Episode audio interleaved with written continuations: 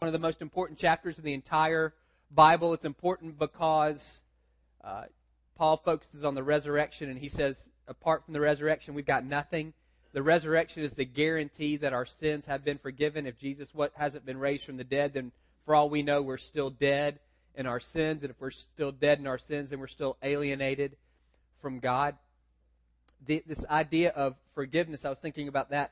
Sometimes we get the uh, picture that that's what God is about. He's about forgiving our sins. We say, you know, Jesus came and he died to forgive us of our sins, but that's just step one. What God is looking for is a relationship with us, and the forgiveness of sins is just step one. If I want to have a conversation with Jerry and he has earplugs in his ears, step one is we got to get the earplugs out.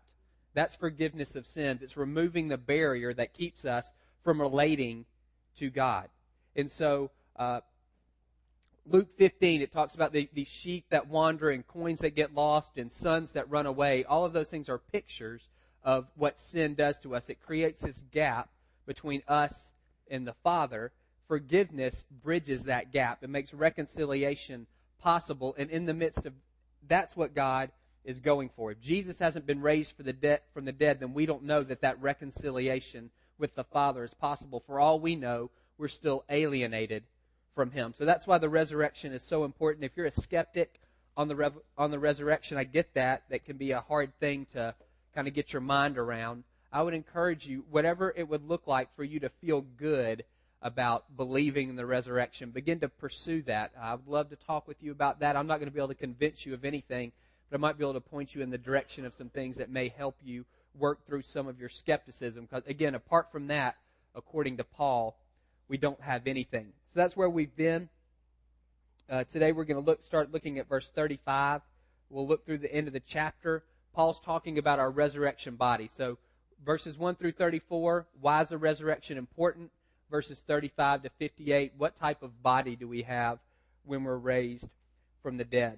But someone may ask, how are the dead raised? With what kind of body will they come? So that's what Paul is going to answer in the rest of these verses. How foolish! What you sow does not come to life unless it dies.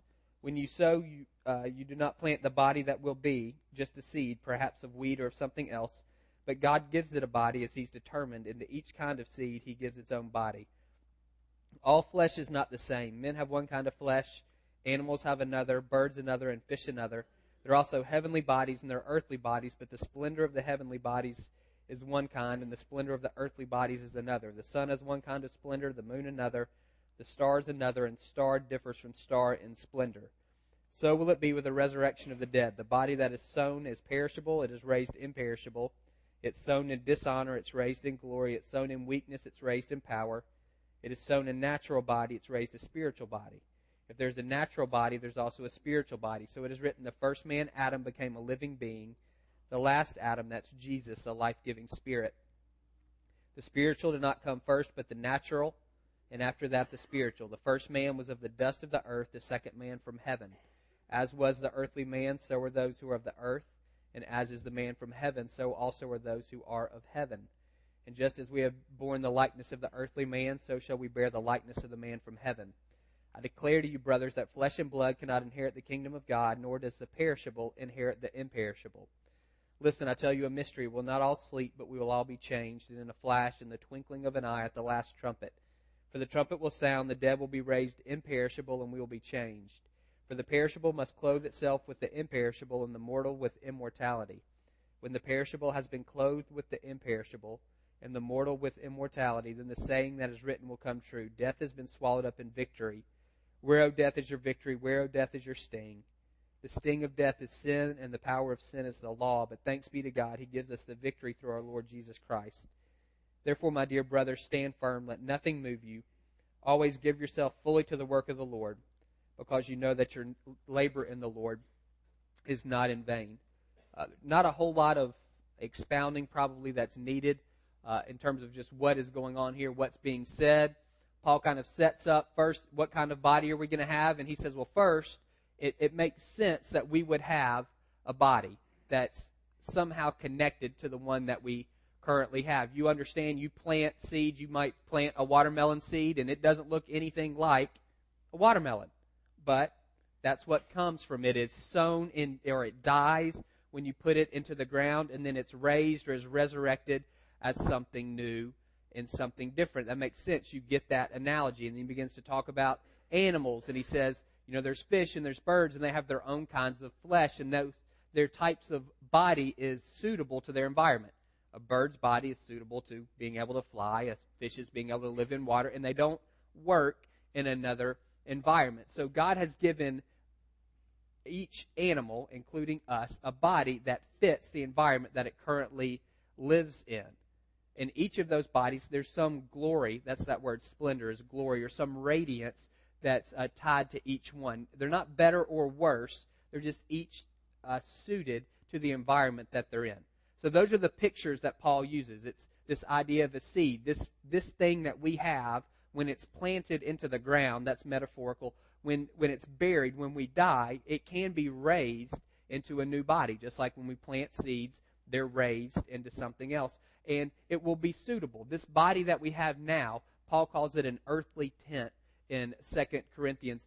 That uh, this body suits this world that we live in now. It's not suitable for the next one. It's not suited for the new heaven and the new earth, so we need a new body that is suited to the new heaven and the new earth. And each one fits the, the context that it's going to be placed in. And because Jesus was raised from the dead and got a new body, and he's the first in our race, if we're Christians, we move from being in Adam to in Christ. We talked about that last week. We're also guaranteed a new body as well. I think it's Philippians 3:21 Paul says that Jesus will uh, change our lowly bodies into a glorious body. It's that some people call that your glorified body or your resurrection body. You're going to get one. When you read in here and it talks about natural and spiritual, don't hear material and non-material. You're going to have a body in forever. New heaven and new earth. You're going to have one. It, and it will, there'll be something similar to what you have now. Now, if you if you go back and you look at the end of Matthew, at the end of Mark, at the end of Luke, and at the end of John, that's the only glimpse we ever have of what this resurrection body is going to look like. Jesus was recognizable. Um, people, if they saw him, they knew hey, this is Jesus. There are a couple of instances where it says that uh, people were prevented from recognizing him, which implies that they would have recognized him if God had not prevented them from doing so. He apparently can walk through walls or something. There's several times where the disciples are in a room and the, and the Bible makes a point to say the door is locked and then Jesus appears. So it's either some type of Star Trek teleportation thing or he's walking through the walls and appearing and, and, and showing up. We know he also ate. He did that to show them that it was a real body, that he's not a ghost. He didn't have to eat because their bodies are, this glorified body is not subject to decay. That's why we have to eat because we need the fuel. Your resurrection body won't need fuel. It won't need sleep. That doesn't mean I don't know if, if we're going to get to sleep or not. I don't know if we're going to eat, but if we do, it's not because we have to at all. It's not because our bodies are breaking down and need that point to rest and recover. That's the difference between being perishable and being imperishable. Be, to, to be perishable, that's corrupt, subject to, to decay. Imperishable means it's not subject to decay or controlled by sin. So, anyway, that's the direction that we're heading. Jesus still had the scars. I don't know what that looks like for us. His scars obviously are different than any scars that we have. They prove something about who he was, and his scars were uh, they they carried weight that ours don't necessarily do. But there's some points of continuity between the bodies that we currently have and the ones that we're going to get. So for us, really, what it's saying is you're going to get a new body, whether you're you die before Jesus comes back or if he comes back while you're still alive, you're going to get the new body. The issue is not, well, they're dead and so they need something. It's that what we currently have now is not suited to this new heaven and this new earth. So whether I'm alive or whether I'm dead, I've got to make an exchange. I have to get this new body, and that's going to happen when Jesus returns. So that's really what's going on there. I don't think that's um, too tricky for many of us. This last little piece where Paul's talking about death has been swallowed up. Sting of death is sin. The power of sin is the law. Uh, what's going on there? The wages of sin is death. We said last week, death, death is, is the big bully, the last enemy to be defeated. Uh, the reason that death is a part of life for us is because sin entered the world with Adam. The wages of sin is death. So when death is defeated, that means everything that led, led to death is defeated as well.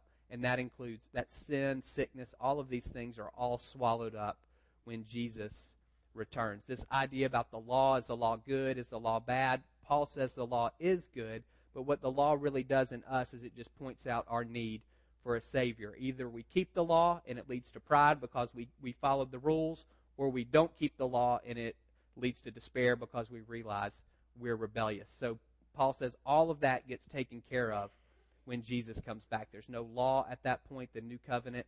The law is written on our heart by the Holy Spirit. Sin is done away with, as is death. That's really what's going on in that passage. A couple of things uh, for you to think about. This idea of resurrection bodies. If you want to read a little bit about it, uh, Great Divorce by C.S. Lewis. The Great Divorce by C.S. Lewis. It's not heavy like Mere Christianity, where you have to read the same thing. It's, that's not that dense.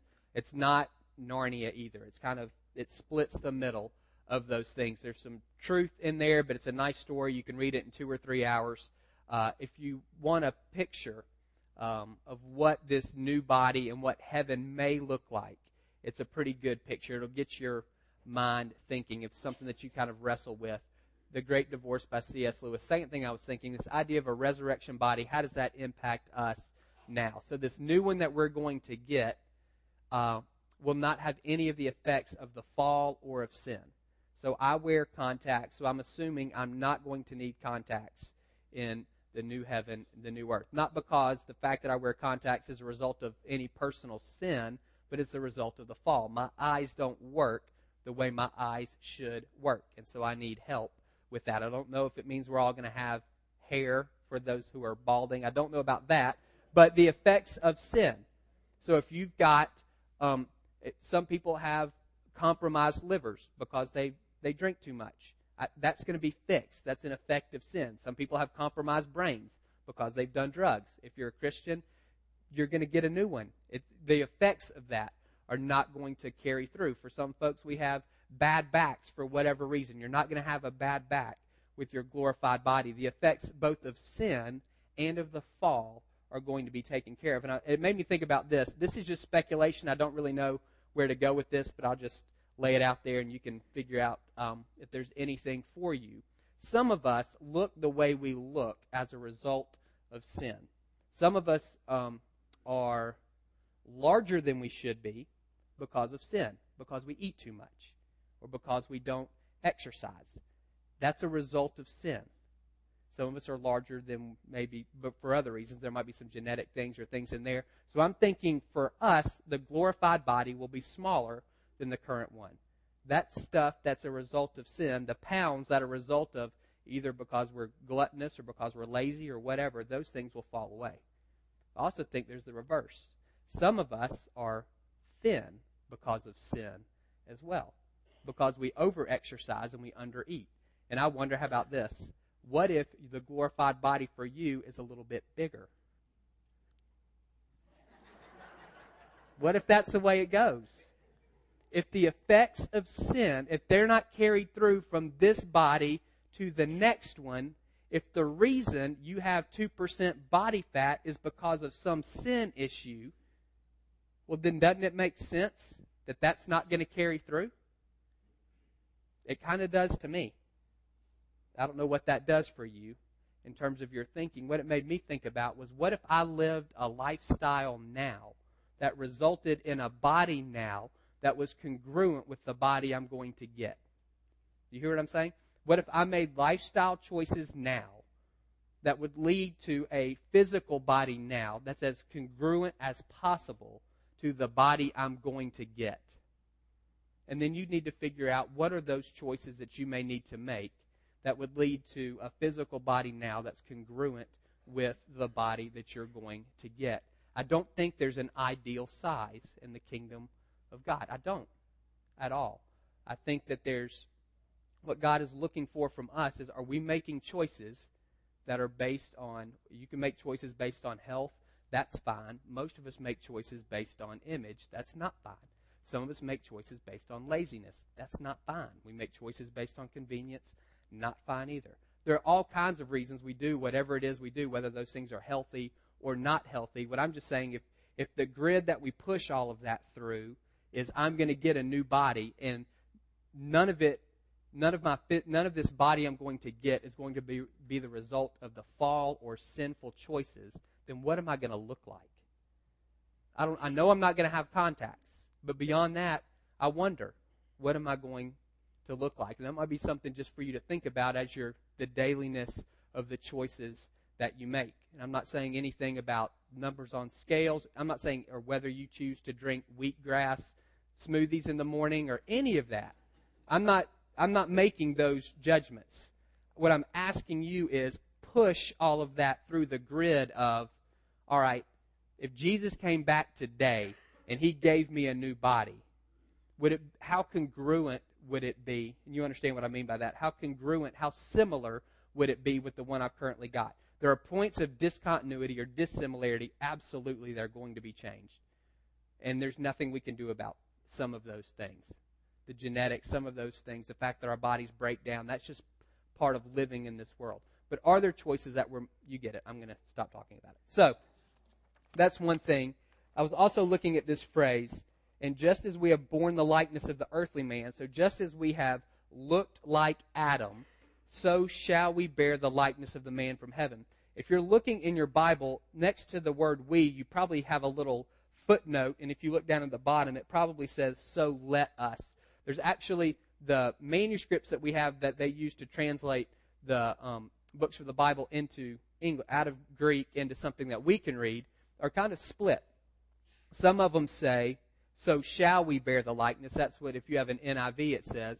Uh, many of them say, so let us. So it's two different ideas there. One is this future guarantee, the other is this encouragement to become something. There's support for both of them throughout the New Testament. So I'm going to take both of those phrases and, and play them out a little bit. This idea, so shall we become like Jesus. Because we, we, we do we are currently like Adam. As Christians, we're guaranteed that we will become like Jesus. Romans 8:29 says we're predestined. That is, God decided beforehand that we would be conformed into the image of Jesus. That's the goal for us. You can see that as a guarantee, as a promise for you. It can take the pressure off when you're struggling. It, for some of you, it's with your body. You're struggling. It's falling apart. And that's just part of, again, part of age and the world that we live in. It's going to decay. Our bodies are perishable now. They're, they're, they're sown in dishonor now. They, they fall apart in a lot of ways. And for some of us, just knowing I'm getting a new one and it's not going to be like this. I'm going to get a new one that's going to, that's going to look like Jesus is in Luke 24 and in Matthew 28 and in John 20 and 21. That can be enough to get you through some of the struggles with the current body that you have. For some of us, it's not physical, it's internal. We wrestle with some of the same things over and over and over again. And for you, just this guarantee, it's going to, you're going to change. This is what God is about. He's changing these things in us. He's conforming you into the image of His Son. That's the work that He's doing today and tomorrow and next week and next month. That's what He's about in your life. And so there's a part of you that can just relax and rest. It's going to be done. For us, the issue becomes one of cooperation. Are we going to cooperate with what God is doing or not? He's already said here's the goal. Here's this is what you're this is what you're going to look like at the end. And then for us it's just a matter of how much pain we have to go through to get there. We can either be some moldable, he can use his hands like clay on a potter's wheel, or we can be stubborn and he uses a hammer and a chisel. But either way, he's going to accomplish his purposes in us. And so for again, I, I hope that can be a bit of relief for you. I meet with engaged couples all the time. I think engagement, for those of you who have been through it, it's probably the worst time of life. I can't, it is, to me, I don't get it. I don't get how anyone is engaged for more than six months. Those of you who have done it, bless you. My opinion, however much time it takes you to plan a wedding, that's how long you need to be engaged. And we can streamline the process. It's terrible in a lot of ways because you're in this already not yet thing. You're beyond boyfriend and girlfriend. You know where you're headed, but you're not you're not there yet. You can't move in together yet. There's just there there are aspects of the relationship it's not consummated that can't happen until after you say I do. And the only thing keeping you from it is the date that you booked the church for. There's nothing in your relationship that's keeping you from progressing. It's just this date on the calendar out here. And when I'm talking to these couples, particularly in the last six weeks, most of them are go- they're going nuts. They're talking about eloping and strangling people and all of these things that are going on during the engagement process. And for them, and what I say to them, you're going to be married on this day at this time. It doesn't matter whether the food is good. It doesn't matter if it rains. It doesn't matter. It doesn't matter. It doesn't matter if your mother is happy. It doesn't, none of those things, you're going to be married. It's locked in. If y'all show up and I show up, it's done. That's all.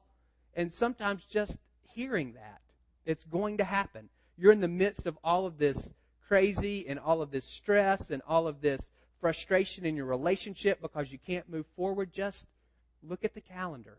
On that day, it's going to be done. And for some of you, that's what this word is from Paul. You're going to bear the likeness of Jesus. You're going to look like him. And so as you're struggling and wrestling and are confused and all of that, just breathe. It's going to happen. He's going to accomplish his work. Look at it the other way. That so shall we. Look at it, let us. So let us bear the likeness of Jesus. That's an encouragement or an exhortation to become what we already are. And throughout the Bible, you'll see that, particularly in the New Testament. There are all of these things that we are. There are all these things that the Bible says are true about us in Christ. They're positionally true. I'm a son or a daughter. I'm, um, I'm chosen. I'm loved. I'm forgiven. I'm adopted. I'm all of these things that are 100% true of me because God says they're true of me. And then the encouragement always is then be who you are. 1 Peter 1.16, Peter says, be holy. And in 1 Peter 2 9, he says, You are holy. You are holy, so be holy. You are a son, so act like a son. You are forgiven, so live forgiven. You are loved, so act loved. Those ideas that what we do should come out of who we are relationally with God. If you were here a, a couple of weeks ago, we looked at that identity statement. This is my son, whom I love with him. I'm well pleased. The beginning of that, this is my son. God defines us by our relationship to him, not by what we do. He didn't say this is the Savior of the world. He didn't say this is the Lamb of God. He didn't say this is the King of Kings and Lord of Lords. All of those things are true. He said, This is my Son. And because Jesus is the Son of God, then He's also all of these other things. Same thing for us. Because, uh, because God has said these things about us, those things are true if we're in Christ. Then we want to begin to, to press those things into the way we live. Again, if I can use a marriage analogy, first year of marriage, one of the biggest issues people have is they don't act married, particularly if they've been single during adulthood. People who get married at 22 or 23, it's less of an issue that I've seen than people who get married a little later in life once they've established themselves as a single person. And after you say I do, legally, spiritually, relationally, you're married. You're no longer two, you're one. So put the seat down. Ask her before you make plans. Include him in what you're doing. Those types of things. You have to act married. One of the biggest issues, again, people have the first year is they're still acting like single people because it's all they've known. One of the issues for us as Christians, particularly again if you become a Christian a little bit later in life, all you've known is life as fill in the blank, alienated from God, life as a performer, life as a loser, life as someone who's independent from God, like whatever that is. And suddenly, when you say yes to Jesus, that changes. You're not that anymore, but because that's how you've lived for so long, the default is to continue to live that way. Again, it's like someone who's married who continues to live like a single person, like one, or excuse me, like two, instead of like one. It takes some time of kind of retraining to begin to function as a married couple. And the same thing is true with the Lord. It takes some time with Him to begin to live out of the truth of who you are. And there's certain ones that stick, certain of it. So we get some of it initially, but there are other things that we kind of have to work. For some of you, it's the idea of being forgiven. That's a tough one. For some of you, it's an idea of being accepted, that you don't have to work, you don't have to prove anything. For some of you, it's the idea of being a child, that you receive, you don't earn whatever those things are, for some of us, we have those sticking points. And the, the encouragement here is let's be who we are. All of these things that we just that you just saw up there are true of you today if you're in Christ. And they're true of you regardless of your performance if you're in Christ. Those are identity statements. So live accordingly. Last thing.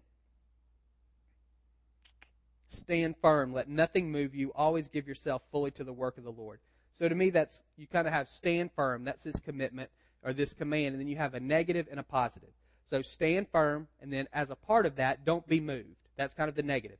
Stand firm. Don't be moved from the truth of all of these things that you just read on the screen. Don't be moved from the truth of the gospel. Don't be moved from the fact that Jesus truly was raised from the dead.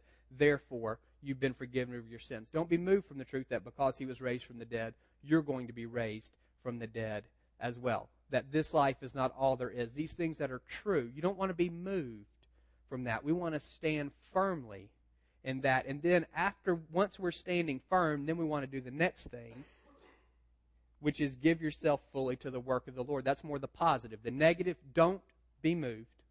Positive, now give yourself fully to the work of the Lord. Don't be moved. That's an identity piece. Know who you are in Christ. Have deep roots in your identity in Christ. And then out of that, there's the activity piece. Now give yourself fully to the work of the Lord. It's not enough just to know who you are. That should affect the way you live. That should affect what you do. And so you see both pieces there. And again, some of us fall in one ditch or the other. Some of us are, we're all about the doing side of things. We're, we're wired that way. But our roots aren't deep. We're doing out of any number of reasons, but it's not out of a depth uh, or a, a security in who we are in Christ. For some of us, we fall in the other ditch and we're totally comfortable with who we are in Christ and we live like slugs. We don't do anything. We're not channels of God's grace to anyone else because we know we're forgiven and we know we're accepted. We know we're loved. So then why does it matter what we do? And what Paul is saying is let's hold on to both of those things. Identity precedes activity, always. Identity precedes activity activity follows identity. Always, it follows. If activity is not following identity, then you don't you don't get it. We don't get who we are if that does not motivate us to begin to live differently. Just some things for you guys to think about. I'm going to take some I want to take a couple of minutes and pray and then we're going to move into ministry.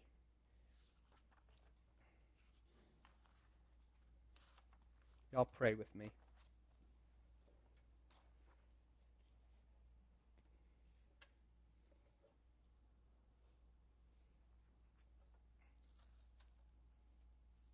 I want to do two things.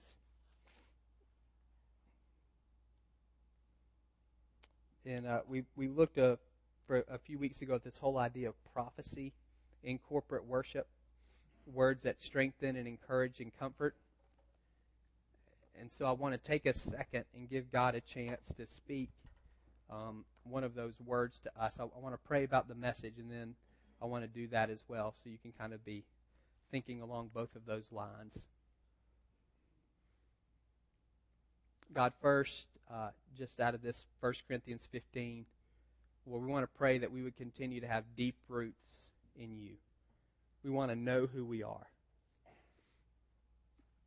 We live in a culture that defines us dozens and dozens of different ways, none of which are based on our relationship to you, based on our job, based on our marital status, based on our income, based on our looks, based on our intelligence, our friendships.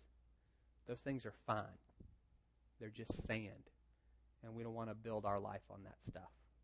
We want to have deep roots in who we are in you. And then the rest of that stuff can come as it does. So, for any here today who are still wrestling through their identity in Christ, Lord, I pray that you would do a work. I know for some, they're like, for the love, this is months and years of the same ground. God, I pray that today would be a day of breakthrough for them. And it could be breaking through by doing nothing, by relaxing, by taking the pressure off, and just recognizing what you've already done for us.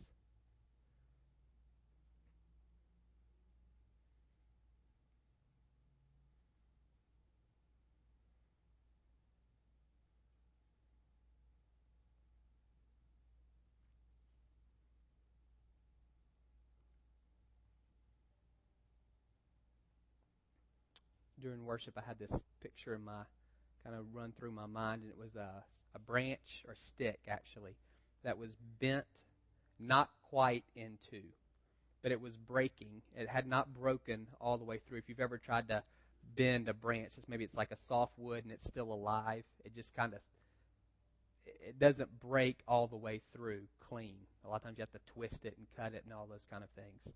And kind of the picture I got from the Lord was this is about some earthly relationships.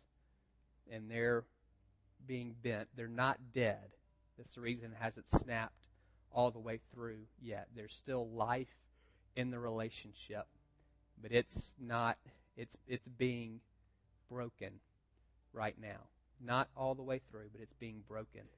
And one of the reasons it's being broken is because there's being pressure put on it. It's actually being bent.